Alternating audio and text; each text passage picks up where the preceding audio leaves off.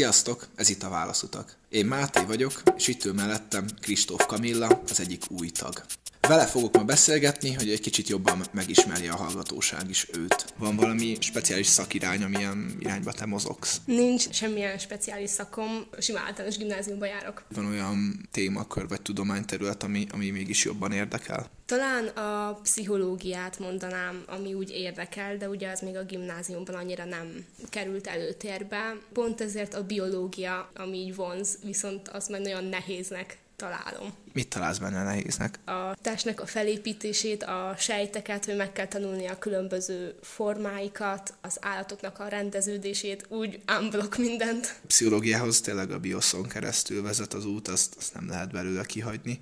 Én is emlékszem, hogy mennyit vesződtem ezekkel, viszont nagyon örülök, hogy a pszichológiát hallom tőled, mert számomra is az egyik leg, legfontosabb, legkedvesebb dolog. Akkor, ha jól gondolom, érdekelnek téged az emberek, és egy olyan társasági lénynek tartod magad, aki számomra fontos és, és izgalmas az, hogy milyenek mások. Igen, tényleg érdekelnek az emberek, hogy hogyan fogják fel a dolgokat, bizonyos helyzeteket, szituációkat, meg um, szeretek segíteni az embereknek a problémáikkal, ha tudok. Hogyan jellemeznének téged a barátaid? Te milyen barát vagy? Szókimondónak, azt nagyon sokszor megkapom, meg kedvesnek és őszintének.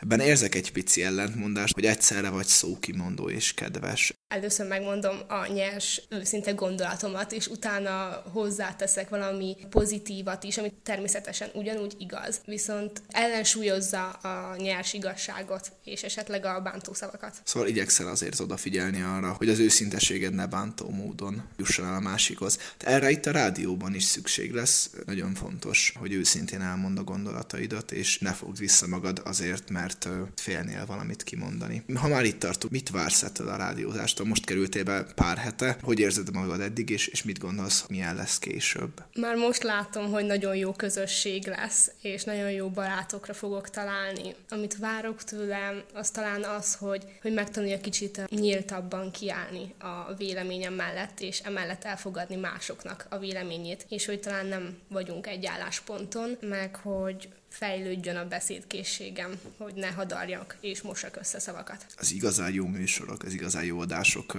abból lesznek, amikor van valami nagyon izgalmas vita, valami olyan parázsvita, ahol, hogy az előbb mondtad is, megbántás nélkül, de, de őszintén elhangoznak az álláspontok. Beszéltünk most a suliról, meg hogy ott, ott mi érdekel, milyen más érdeklődési köreid vannak még? Nagyon érdekelnek még a könyvek, meg a filmek. Gondolkodtam azon, hogy kritikus is leszek majd, ha, ha oda jutok, a pályaválasztásra. Szeretek írni regényeket, novellákat, esetleg verseket, és mostanában festeni szoktam. Ez jó sok minden milyen témában, vagy milyen ihletésből tudsz verseket és novellákat írni? Legfőképp a többi film és könyv adja az alap ötletet, viszont emellett nagyon sokszor kutyasétatás közben jön rám egy-egy ilyen ötlet, és azokat gyorsan le szoktam írni a telefonom jegyzetébe. Szóval nem a saját életedet dolgozod ezekben fel?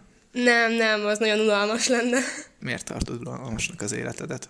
Szerintem átlagos életem van, és olyan könyv meg már nagyon sok van, ami leírta egy átlagos lánynak az életét, ahogy felfordul, és pont ezzel szeretnék valami egyedit és ötleteset. Milyen műfajokat szeretsz te magad nézni vagy olvasni, ha már említetted, hogy sok könyvet olvasol, sok filmet nézel? A romantikus és a horror könyveken és filmeken kívül bármi jöhet. Ebben is nagyon hasonlítunk, be kell valljam. A horror egyáltalán nem az én lelkivilágomnak való, nagyon kevés olyan romantikus vígjátékot láttam, ami nem éreztem szót a valóság elrugaszkodottnak, és tudtam rajta szórakozni. Úgyhogy ezt teljesen meg tudom érteni. Mennyi időd van erre, mennyit tudsz ezzel foglalkozni? Szerintem sokkal több időt foglalkozok ezzel, mint amennyi szükséges lenne, mert elhanyagolom a tanulást, és előtérbe hozom inkább a szórakozást. Nem tanulsz eleget? Nem, egyáltalán nem tanulok eleget. És ez meg is látszik mondjuk a jegyeidem? Meglátszik, meglátszik, és um, pont ezért kicsit félek a érettségitől, és bármilyen megpróbáltatástól, vagy ha visszamegyünk esetleg a suliba, írni fogunk egy dogát. Az is már nagy nehézséget fog okozni. Ezért is kell megtalálnod azt, hogy mik azok a tantárgyak, amik akár a, a kiviben is le tudnak kötni annyira. Azokat tanulva tovább tudj majd tanulni olyan irányba, ami, ami igazán érdekel téged. Vannak tesóid? Igen, két testvérem van, egy bátyám és egy öcsém. És velük hogy működik a kommunikáció? Hát őszintén meg kell, hogy mondjam, hogy nagyon rosszul. A bátyámmal nagyon keveset beszélünk. Az öcsém meg szerintem túl fiatal ahhoz, hogy felfogja ezeket a dolgokat, így még vele sem annyira jó a kapcsolatom. A bátyám 21, az öcsém pedig 7. Miben különböztök ennyire a bátyáddal, hogy nem, nem tudtok jól beszélgetni? Szerintem nem különbözünk annyiban, igazából nem találtuk meg még kicsiként a hangot, és most így nagyként meg már nem tudunk egymásról annyit, hogy elkezdjünk beszélgetni. Simán nem szoktatok beszélgetni, vagy ha beszélgettek, annak mindig rossz a vége? Ha beszélgetünk, akkor azok nagyon rövidek és ilyen semleges hangulatba telnek, amellett pedig keveset találkozunk. Én se vagyok sokszor otthon, és ő is sokszor utazik el. Hol szoktál lenni ilyen sokat, ha nem otthon? Edzésre járok, vagy a, vagy a barátaimmal vagyok, vagy ugye a válaszutakkal megyek. Köszönöm, hogy a végére most már ezt is oda tetted. Milyen edzésre jársz? Kravmagázok, ez egy küzdősport. Hogy, hogy a kravmagát választottad? Pont a bátyám révén, mert egyrészt nagyon sokáig nem találtam meg a sportot, amit szerettem volna. Karatéztam, táncoltam, úsztam, szóval nagyon-nagyon sok mindent kipróbáltam, és ő kezdte el ezt a sportot, és mondta, hogy neki nagyon tetszik, jó az edző, a hangulat. A másik indok, amiért elkezdtem meg az volt, hogy, hogy kicsit több időt tölthessek vele, bár ezt, ezt nem mondtam el neki. Kipróbáltam, és tényleg nagyon jó volt az egésznek a hangulata, és önbizalmat ad, mert ugye ez egy önvédelmi sport, önbizalmat ad, hogy meg tudod védeni magad. És tényleg ezáltal több időt is tudsz vele tölteni? Érdekes, mert miután oda mentem, ő rá két hónapra kilépett a csapatból, mondván, hogy nem volt rá ideje. Az a két hónap alatt meg edzésen csak egyszer voltunk így komolyabban együtt, kivéve persze a hazautat, az mindig nagyon jó volt van ennek köze akár ahhoz, amivel végül szeretnél foglalkozni később, felnőttként? Gondolkozok a katonaságon, legfőképp a kiképző őrmesteren, meg talán ugye a Krav maga egy, egy katonai sport, amit nem lehet civileknek oktatni olyan szinten, és talán azt szeretném oktatni. Szóval van benne egy, egy hajlam arra, hogy, hogy másokat is taníts, másokat is segíts. Erre van most tizedikesként, vagy az elmúlt x évben lehetőséged, hogy másoknak valamilyen tudást átadj? Nem volt, hivatalos keretek között nem adok át semmilyen tudást, még nem is vagyok elég képzett hozzá, viszont a baráti társaságomban, ha szóba jön, akkor egy-egy, egy-egy mozdulat sort, vagy egy-egy technikát megmutatok. És érzed magadon, hogy, hogy szeretsz oktatni, szeretsz tanítani? Kioktatni másokat kevésbé, de, de felvilágosítani őket, vagy, vagy megmutatni nekik ezeket a dolgokat, igen, nagyon szeretek. A legnagyobb álmom, ami szerintem soha nem fog összejönni, hogy kriminálpszichológus leszek. És ugye ahhoz katonai képzettség kell, meg az a katonai ágazatban helyezkedik el. Viszont Magyarországon meg kevés kriminálpszichológus van, kevés munkájuk is akad, pont ezért szerintem nem fog összejönni az álmom. Így ez a két irány marad. Én azért azt gondolom, hogy, hogy ebből a kettőből össze lehet ezt egyszer hozni. Van egy jó ismerősöm, aki pont ebbe az irányba akar tovább menni számomra. Elég speciális terület, de teljesen értem azt, hogy mi az, amit láttok benne ő Angliába akar tovább tanulni, viszont te mondtad Magyarországot, akkor te itt képzeled el a jövődet. Van valami, amit különösen szeretsz Magyarországban, Budapestben, ami itt, itt tart téged a családod, barátaid mellett, vagy, vagy ez az, ami a legfőbb érv? Többek között a bizonytalanság, ami visszafog inkább, hogy kimenjek külföldre, hogy nem tudok olyan jól angolul, teljesen más környezet, emberek, és ezért inkább maradnék a jól megszokott helyen. Valami hasonlókból az előbb említetteken kívül maradtam én is itthon. Ami nekem nagyon fontos, hogy hogy én nagyon szeretem Budapestet, nagyon szeretem magát a várost, felfedezni, még mindig rengeteg olyan hely, helye van, amit nem ismerek, és szerintem csak jó itt élni, jó bebarangolni, rengeteg lehetőség van itt. Te mennyire ismered Budapestet, milyen programokat szoktál csinálni, amit ez a város nyújt? Szörnyű bevallani, de, de egyáltalán nem ismerem Budapestet. A tájékozódó képességem az nulla, egyszerűen mindenhol eltévedek, és pont ezért soha nem megyek ilyen bizonytalan olyan helyre, amit még nem ismerek, csak úgy, hogy barátaimmal, és ha oda is megyek, rögtön elfelejtem, hogy hogyan kell onnan hazajutni. Nagyon sok helyen voltam már, viszont ezeknek a nagy részére nem emlékszem, hogy hogy jutok oda, és hogy jutok haza. Néha elég könnyű eltévedni abban a városban, ez tény. Viszont azért gondolom vannak olyan programok a barátaiddal, amik, amik jellemeznek titeket, jellemzik a ti társaságotokat. Mi, miket szoktatok csinálni azon kívül, hogy beszélgettek? Legtöbbször házi bulikba megyünk el, vagy csak szolidabban bulizunk. Nyáron nagyon sok programot szerveztünk, mentünk Balatonra is, meg a Kopaszigátra is kimentünk. Az egyik legjobb barátnőmmel nagyon szeretünk erdős részekhez menni, kirándulni és piknikezni. Sziasztok, én Anna vagyok, és most Kingával fogok beszélgetni, a Válaszutak csapat egyik új tagjával. Kinga, melyik iskolába jársz? Én a Szentendrei Ferences gimnáziumban járok te egy vallásos iskolába jársz. Még a bemutatkozó leveledben, amikor jelentkeztél a válaszutak csapatba, írtad azt, hogy cserkészkedsz. Na most én is cserkész vagyok, és ugye a cserkészetnek egyik alapja a vallás. Akkor ezek szerint te egy vallásos ember vagy? Nekem a családomban is, meg a személyes életemben is nagyon fontos a vallás. Én kicsikorom óta katolikus vallásos közegben nevelkedtem, és minden héten, tehát mi heti rendszerességgel járunk templomba, és számomra nagyon fontos, mert stabilitást nyújt az életemben. És akkor azért kezdtél el cserkészkedni is, mert az egy vallásos közeg?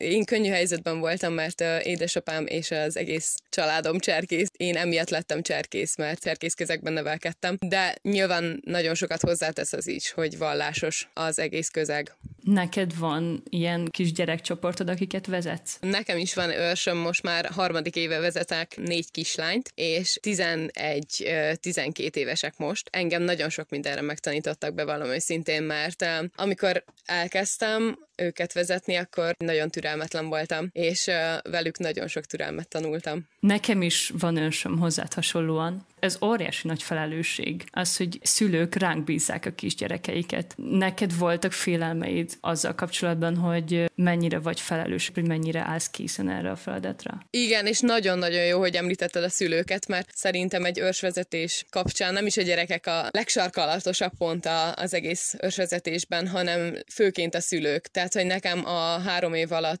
több konfliktusom volt a szülőkkel, mint a gyerekekkel. Nekem is van, igen, és érdekes, hogy ezt mondod, hogy a szülőkkel vannak neked a legnagyobb problémák, mert nekem pont, hogy nem. Szóval a szülők nagy részével nem nagyon ápolok jobb kapcsolatot, viszont rosszat se. Ezért velük nincsenek nagy problémáim. A gyerekek azok, akikkel sokszor kicsit harcolok, meg sokszor kell őket tanítgatni, nevelgetni, úgyhogy én leginkább ebben érzem a cserkészet felelősségét, vagy a cserkész vezetői létfelelősségét. Akkor ezek szerint a cserkészet ez egy nagyon fontos dolog az életedben.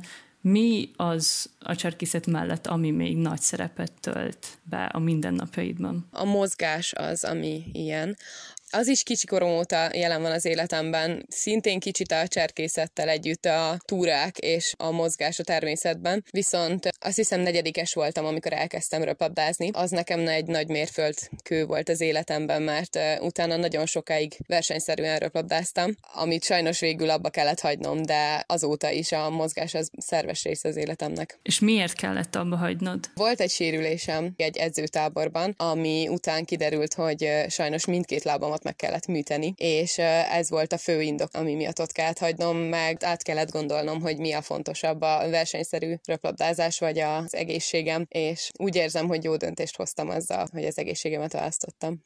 Ez borzasztóan nehéz lehetett, hogy akkor egy ilyen döntést kellett meghoznod, ráadásul úgy, hogy nagyon szerettél röplabdázni. Hogy élted meg ezt az időszakot? Bevallom, ez szerintem az életem legnehezebb időszakai közé tehető, mert nagyon-nagyon sokat kellett gondolkodnom, és nagyon sokat kellett mérlegelnem, hogy most pontosan mennyire fájdalmas, vagy mennyire nehéz az, hogy én tovább menjek a röplabdás karrieremben, és nagyon-nagyon sok álmatlan éjszakát okozott ez nekem. Fontos szerepet töltött be az életemben az edzőm is, aki mindvégig segített és támogatott, és ez szerintem nagyon megkönnyítette a helyzetemet. És egy ilyen helyzetben, amikor az a kérdés, hogy maradjon-e vagy menjen, egy edző hogy tud segíteni neked ebben? Itt szerintem az nagyon fontos, hogy az edző lássa azt, hogy nem mint sportolóként, vagy nem mint leendő versenyzőként gondoljon a gyerekekre, vagy ne csak úgy, hanem emberként, mint sebezhető lény. Nekem is volt olyan csapattársam, akit látszott, hogy túlhajszol, nem bírta ezt fizikailag. És az volt az, amikor a csapatnak őt el kellett engednie. Az egy nagyon nehéz döntés volt, pont amiatt, mert egyszerűen láttuk, hogy az élete viszont nem, nem bírja fizikailag. Itt szerintem nagyon nagy szerepet tölt be az edző, mert ha látja azt, hogy, hogy nem jó, akkor ő is mondhatja azt, hogy szerinte ez nem. Második szülőként tekinthetünk rá.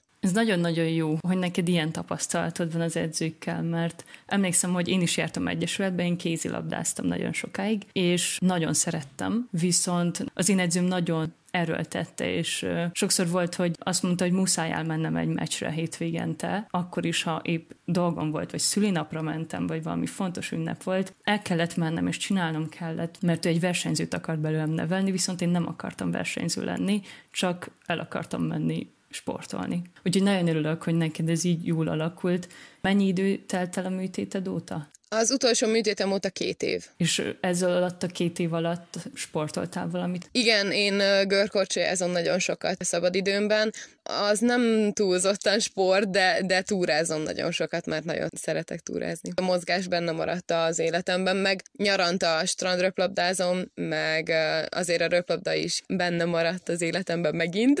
Mondtad, hogy a Szentendrei Ferenc gimnáziumba jársz. Milyen az osztályod? Nagyon jó. Nagyon szeretem őket, és van egy tündéri osztályfőnök, aki nagyon sokat segít nekünk, és ő tényleg a második anyukánként van jelen, és nagyon jó programokat szervez nekünk, szóval szerintem ön, ön neki nagyon sok szerepe van abban, hogy jó lett az osztályközösségünk. Nem mondanám, hogy szuper minden, minden közösségekben azért nekünk is vannak nehézségeink, viszont szerintem mostanra a 11-re nagyon összekovácsolódtunk. És ez ez az osztályfőnök, ez mit tanít nektek? Magyar nyelvet és irodalmat tanít nekünk. Én majdnem magyar fakultációt is választottam, aztán végül erősebb volt a biológia iránti szenvedélyem a magyarnál, meg úgy gondoltam, hogy ezt a két faktot együtt nem, nem nagyon lehet vinni időben, de nagyon-nagyon jól tanítja, és, és szerintem miattam mentem volna a fakultációra, viszont az is ellene szólt, hogy nem, nem ő tanítja a faktot, szóval egy másik tanárnő, aki szintén nagyon jó, de, de hát én, én az osztályfőnököm mellett nőttem fel magyar nyelv és irodalom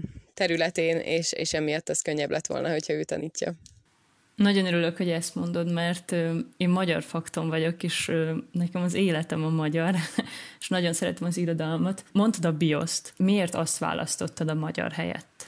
Én nagyon olyan vagyok, hogy nekem tanárfüggő, hogy miért megyek egyes területekre, ami nagyon rossz is szerintem egyben, de jó is, és én egyértelműen a tanár miatt választottam a bioszt. Nagyon szeretem a biológiát, viszont nem tudom, hogyha nem ő lenne a tanárom, akkor ugyanezt választottam volna. Szeretnék megpróbálni felvételizni a gyógytornász szakra.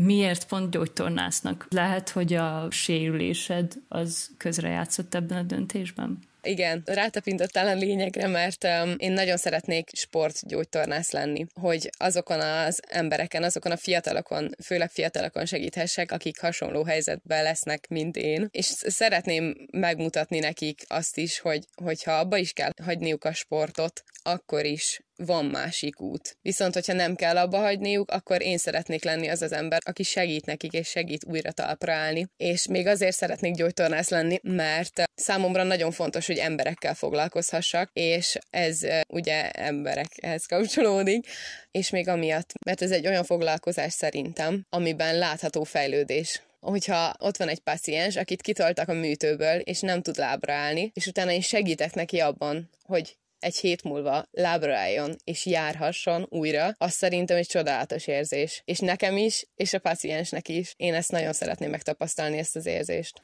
Ez nagyon jó szerintem, hogy ez a fő motivációd, hogy gyógytornász lehess. Meg az különösen tetszik, hogy sikerült beépítened ezt a rossz tapasztalatodat, és ezt a rossz emlékedet, és ebből próbálsz építkezni. És ez motivál téged arra, hogy, hogy másokon segíthess. Mesélj egy kicsit a családodról. Hány tesód van, milyen a kapcsolatod velük? Nekem három testvérem van, van egy 21 éves nővérem, és van egy 14 éves és egy 10 éves kisugom. A kapcsolatom velük az nagyon hullámzó volt, mert um, nekünk a nővéremmel együtt még mindig közös szobánk van. Két éve merült föl az bennünk, hogy, hogy annyira rossz lett így a kapcsolatunk, vagy annyira zavartuk egymást a nagyon szoros uh, hétköznapokban, hogy úgy döntöttünk, hogy, hogy lehet, hogy külön szobát szeretnénk kérni. És egyik pillanatról a másikra igazából egy nyár kellett hozzá, és annyira fontosak lettünk egymás életében, tehát annyira uh, szoros lett a kapcsolatunk, hogy úgy döntöttünk végül, hogy, hogy mi szeretnénk mégiscsak egy szobában maradni, mert egyszerűen kell az nekünk, hogy, hogy hazajöjjünk, és akkor nekem itt van a kata, és akkor meg tudom vele beszélni, hogy úristen, nagyon fárasztó napom volt, és hogy ne kelljen egy másik szobába átmennem. A nagyobbik kishugomat, a Klárát csöndesként jellemezném, jellemében csöndes. A kishugomat, a Zsuzsát, meg um, kis Minimi, ő olyan, mint én kicsiben. És ez nagyon jó, mert, mert azért jó látni, hogy négyen teljesen különbözőek vagyunk, de azért mégis mindegyik tesómban föl tudok fedezni hasonlóságokat. Azt gondolom, hogy a tesók azok örök szövetségesek, és nekem is nagyon fontosak a testvéreim. Hát ezek szerint Kinga, mi nagyon sok mindenben hasonlítunk, legalábbis amiket elmondtál. Én azt érzem, hogy sok közös vonásban bennünk, és nagyon örülök, hogy csatlakoztál a Válaszutak csapatához. Itt beszélgetett Anna és Kinga.